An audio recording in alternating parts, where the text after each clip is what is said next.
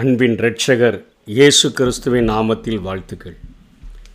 பிரசங்கி 3 அதிகாரம் 11 வசனத்தினுடைய பின்பகுதி 12 வசனம் 16 இலிருந்து 22 வசனம் வரை. உலகத்தையும் அவர்கள் உள்ளத்திலே வைத்திருக்கிறார், ஆதலால் தேவன் ஆதி முதல் அந்தம் மட்டும் செய்து வரும் கிரியையை மனுஷன் கண்டுபிடியான் என்று சொல்லி இங்கே பிரசங்கியாகிய சாலமோன் குறிப்பிடுகிறதை பார்க்கிறோம். உலகத்தையும் அவர்கள் உள்ளத்திலே வைத்திருக்கிறார். ஒரு மனிதன் என்று எடுத்துக்கொண்டால் அவனிடத்திலே 3 நிலைகள் காணப்படுகின்றன.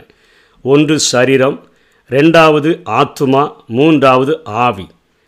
சரீரம் என்பது புறம்பான மனிதன் என்று வேதத்திலே புதிய ஏற்பாட்டிலே குறிக்கப்படுகிறது. ஆவியை இந்த சரீரத்தோடு கூட இணைப்பதாக உள்ளம் என்று சொல்லப்படுகிற மனம், மனசாட்சி, ஜீவன் என்று சொல்லப்படுகிற வார்த்தைகள் அவைகள் இந்த ஆவியை சரீரத்தோடு கூட இணைக்கக்கூடியதாக இருக்கிறதை பார்க்கிறோம். அப்போது இந்த ஆத்மாவில் இந்த உலகத்தையே ஆண்டவர் வைத்திருக்கிறபடினால் மனுஷன் என்ன செய்கிறான்னா, பூமிக்குரியவைகளுக்கு மேலே தன்னுடைய ஆவலை அவன் வெளிப்படுத்துகிறான். மனித இருதயத்தில் வைக்கப்பட்டபடினால் இந்த பூமியில் தான் மனுஷன் நிரந்தரமாக ரொம்ப நாள் வாழணும்னு நினைக்கிறான். இந்த உலகம் தருகிற அந்த மதிப்பை பெற்றுக்கொள்ளணும்னு நினைக்கிறான். அவற்றினுடைய செயல்பாடுகளை எல்லாவற்றையும் அவன் அறிந்து கொள்ள அவன் முயற்சிக்கிறான். இங்கே ஏதோ நித்திய காலமாய் வாழ்கிறது போலவும் இங்கே கிடைக்கிற மதிப்பு மரியாதை தான் உண்மையானது எனவும் அதனுடைய செயல்பாடுகள் இவைகள் எல்லாவற்றையும் அவன் அறிகிறதற்கு அந்த சரீரத்தின் மூலமாக முயற்சி எடுக்கிறான்.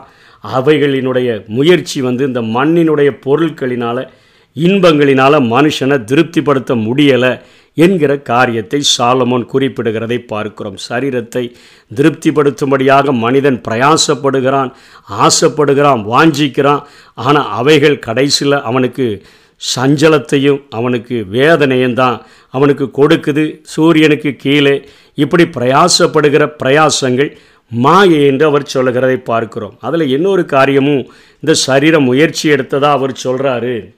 என்ன சொல்கிறாருன்னா, 16 வசனம் 17 வசனத்தில் சூரியனுக்கு கீழே நான் நியாயாசனத்தை கண்டேன், அங்கே அநியாயம் இருந்தது, நீதி ஸ்தலத்தையும் கண்டேன், அங்கே அநீதி இருந்தது என்று சொல்லுகிறார்.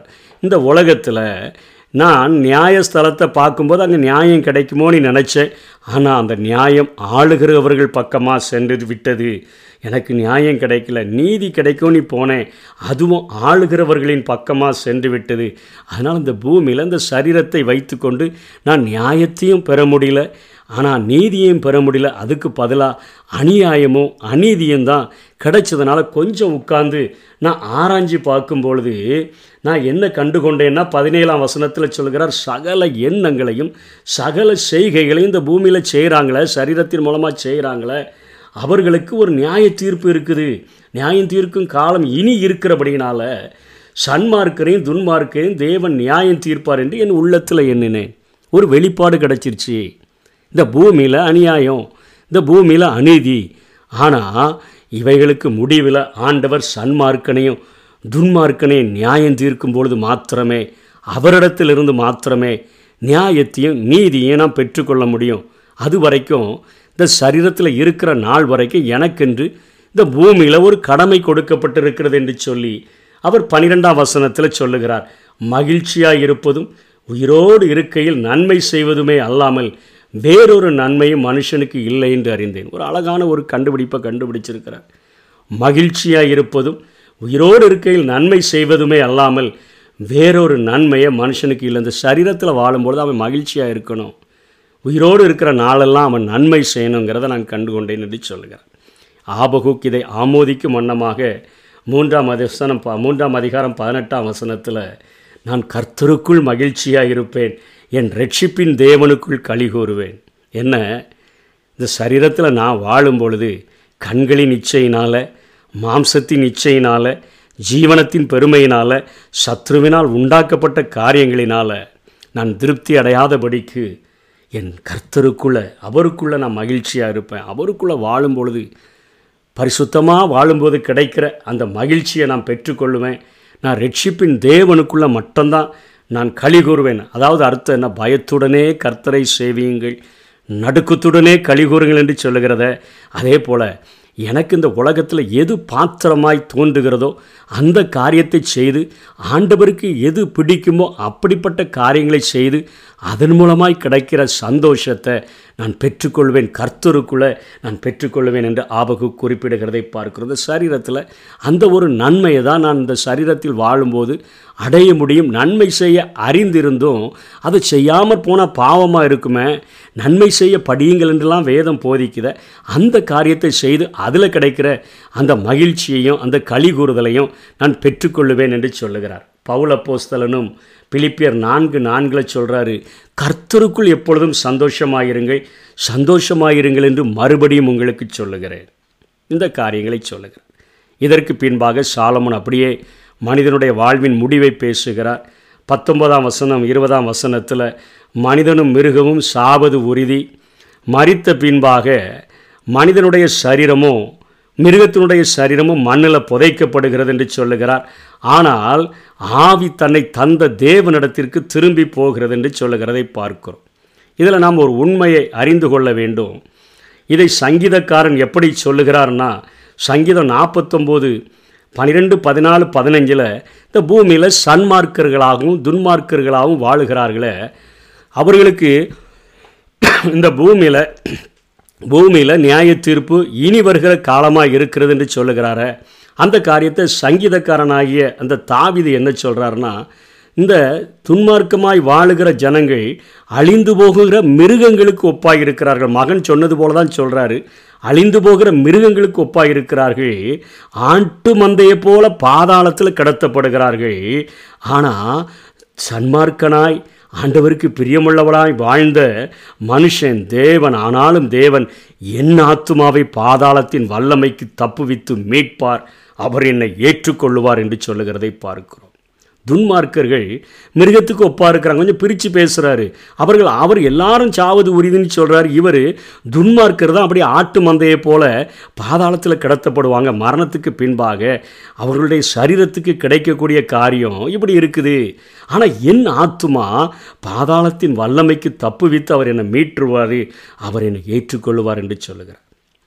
சங்கீதம் 73:23, 24, 25 சொல்கிறாரு, ஆனாலும் நான் எப்பொழுதும் மோடு இருக்கிறேன், என் வலதுகையை பிடித்து தாங்குகிறீர், உம்முடைய ஆலோசனையின்படி நீர் என்னை நடத்தி, இந்த பூமியில் நான் வாழும் பொழுது உம்முடைய ஆலோசனையின்படி நடத்தினீர் என்று சொன்னால் முடிவில் என்னை மகிமையில் ஏற்றுக்கொள்ளுவீர்.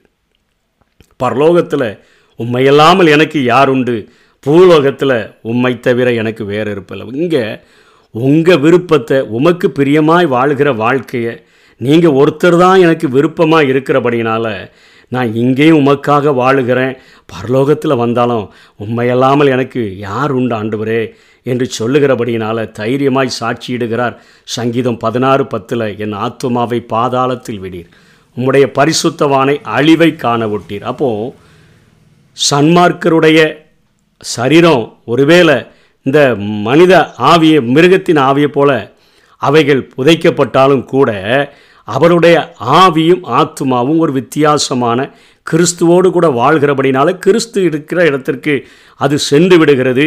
ஆனால் துன்மார்க்கனாய் வாழ்கிற அவர்களுடைய ஆத்துமாவும் ஆவியும் பாதாளத்துக்கு செல்லுகிறது என்கிற காரியத்தை கொஞ்சம் பிரித்து இங்கே தாவீது தெளிவாக நமக்கு சொல்லிக் கொடுக்கிறதை பார்க்கிறோம். தானியேல் 12:2-3 பூமியின் தூளிலே நித்திரை பண்ணுகிறவர்களாகிய அநேகரில் சிலர், சரீரம் எல்லாமே இங்கே தான் புதைக்கப்படுது, அவங்க நித்திய ஜீவனுக்கும் சிலர் நித்திய நிந்தைக்கும் இகழ்ச்சிக்கும் விழித்து எழுந்திருப்பார்கள்.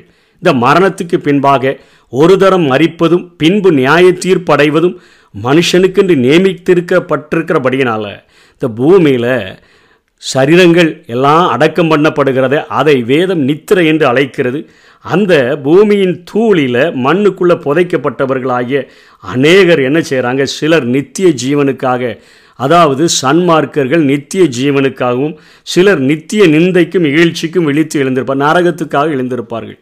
அந்த உயிர்த்தெழுதலின் பொழுது அவருடைய சரீரம் மறுரூபமாக கூடியதாக அது மாறிவிடுகிறது என்பதை தானியேல் ஒத்துக்கொள்ளுகிறார். அப்போ தான் அவர் சொல்கிறார், அதுக்கு கீழே ஞானவான்கள் ஆகாய மண்டலத்தின் ஒளியைப் போலவும் அநேகரை நீதிக்குட்படுத்துகிறவர்கள் நட்சத்திரங்களைப் போலவும் என்றென்றைக்கும் உள்ள சதா காலங்களிலும் அவர்கள் பிரகாசிப்பார்கள். இந்த பூமியில் வாழும் பொழுது நன்மை செய்கிறவர்களாக, அநேகரை நீதிக்குட்படுத்துகிறவர்களாக, அநேகரை ஆண்டவருக்கு ஆதாயப்படுத்தினவர்களாக இருந்தவர்களுக்கென்று ஒரு மகிமை கொடுக்கப்படுகிறது. மற்றவர்கள் எல்லாரும் அங்கே நித்திய நிந்தைக்கும் இகழ்ச்சிக்கும் அவங்க விழித்து எழுந்திருந்து நரகத்துக்கு சென்று விடுகிறார்கள் என்கிற காரியத்தை சொல்லுகிறதை பார்க்கிறோம். ஒரு தரம் மரிப்பது, பின்பு நியாய தீர்ப்படைவது மனுஷனுக்கென்று நியமிக்கப்பட்டு இருக்கிறது. மிருகத்தை போல அப்படியே அடக்கம் பண்ணப்பட்டு அதோடு முடிஞ்சு போகிறதில்ல. அவனுடைய சரீரத்தில் மீண்டும் ஒரு உயிர் மீட்சி வரக்கூடியதாக இருக்கிறது. அவனுடைய ஆத்மா ஆவிக்கு அங்கே ஒரு காரியங்கள் விடை இருக்கிறதை நாம் பார்க்கிறோம். பிரசங்கி 12:1 திரும்பவும் சாலமோன் ஒரு காரியத்தை சொல்கிறார். உன் வாலிப பிராயத்தில் உன் சிருஷ்டிகரை நினை. இப்படிப்பட்ட நியாய தீர்ப்பு இருக்கிறபடினால சிருஷ்டிகரை நினை என்று சொல்லும்போதே நமக்கு தெரிஞ்சிடணும், சிருஷ்டிக்கப்பட்ட நான் என்ன நோக்கத்துக்காக சிருஷ்டிக்கப்பட்டேன், என்ன செய்ய வேண்டும் என்று அவர் எதிர்பார்க்கிறார். ஆகவே அதை செய்யாமல் வேறு எதையாவது செஞ்சிட்ருக்கிறேனா, என் சிருஷ்டிகர் என்னை உண்டாக்கின நாளில் நான் என்ன செய்யணும்னு சிருஷ்டித்தாரோ அந்த காரியங்களை, அந்த நோக்கங்களை பரிசுத்த ஆவியானவரின் உதவியோடு கூட நான் செய்யும்படியாக நான் அழைக்கப்பட்டிருக்கிறேன். அப்போதான் நான் நித்திய ஜீவனுக்காக நான் எழுந்திருக்க முடியும் என்கிறதை நாம் கண்டுகொள்ள முடிகிறது வேதத்திலிருந்து. அவர் 12:7 சொல்கிறாரு. 12:7 திரும்ப அங்கே பிரசங்கி குறிப்பிடுகிறதை பார்க்கிறோம். உன் வாலிபனே, உன் வாலிப பிராயத்தில் உன் சிருஷ்டிகரை நினை. உன் சிருஷ்டிகரை நினை. மண்ணானது தான் முன்னிருந்த பூமிக்கு திரும்பி ஆவி தன்னை தந்த தேவனிடத்திற்கு போகாததற்கு முன்னே, மரிப்பதற்கு முன்பாக உன் சிருஷ்டிகரை நினைச்சிரு. உனக்கு அப்பந்தான் நல்ல சரீரத்தில் பலன் இருக்குது, வாழ்க்கைக்கு நிறைய வாய்ப்பு இருக்குது. அந்த நேரத்தில் நீ சிற்றின்பங்களை தேடி ஓடிராத, உலகத்தின் காரியங்களை தேடி ஓடிராத. உன் சிருஷ்டிகர் உன்னை எதற்காக உண்டாக்கினாரோ அதை நினைச்சிருன்னு சொல்லி ஒரு அருமையான சுவிசேஷத்தை அவர் சொல்லுகிறதை பார்க்கிறோம். அப்படி நம்ம நினைக்கும் பொழுது தான் நம்முடைய சரீரத்தில் என்ன நடக்குதுன்னு சொல்லி பவுல் சொல்லுகிறார். எபேசியர் 4:24 மெய்யான நீதியிலும் பரிசுத்தத்திலும் தேவனுடைய சாயலாக சிருஷ்டிக்கப்பட்ட புதிய மனுஷரை தரித்து கொள்ளுங்கள். அப்போது நம்ம ஒரு புதிய மனுஷனை இந்த சரீரத்தில் வாழும்பொழுதே நாம் தரித்து கொள்ளுகிறோம். மெய்யான நீதியிலும் பரிசுத்தத்திலும் தேவனுடைய சாயலாக சிருஷ்டிக்கப்பட்ட ஒரு புதிய மனிதனை தரித்து கொண்டவர்களாக இந்த பூமியில் வாழுகிறோம்.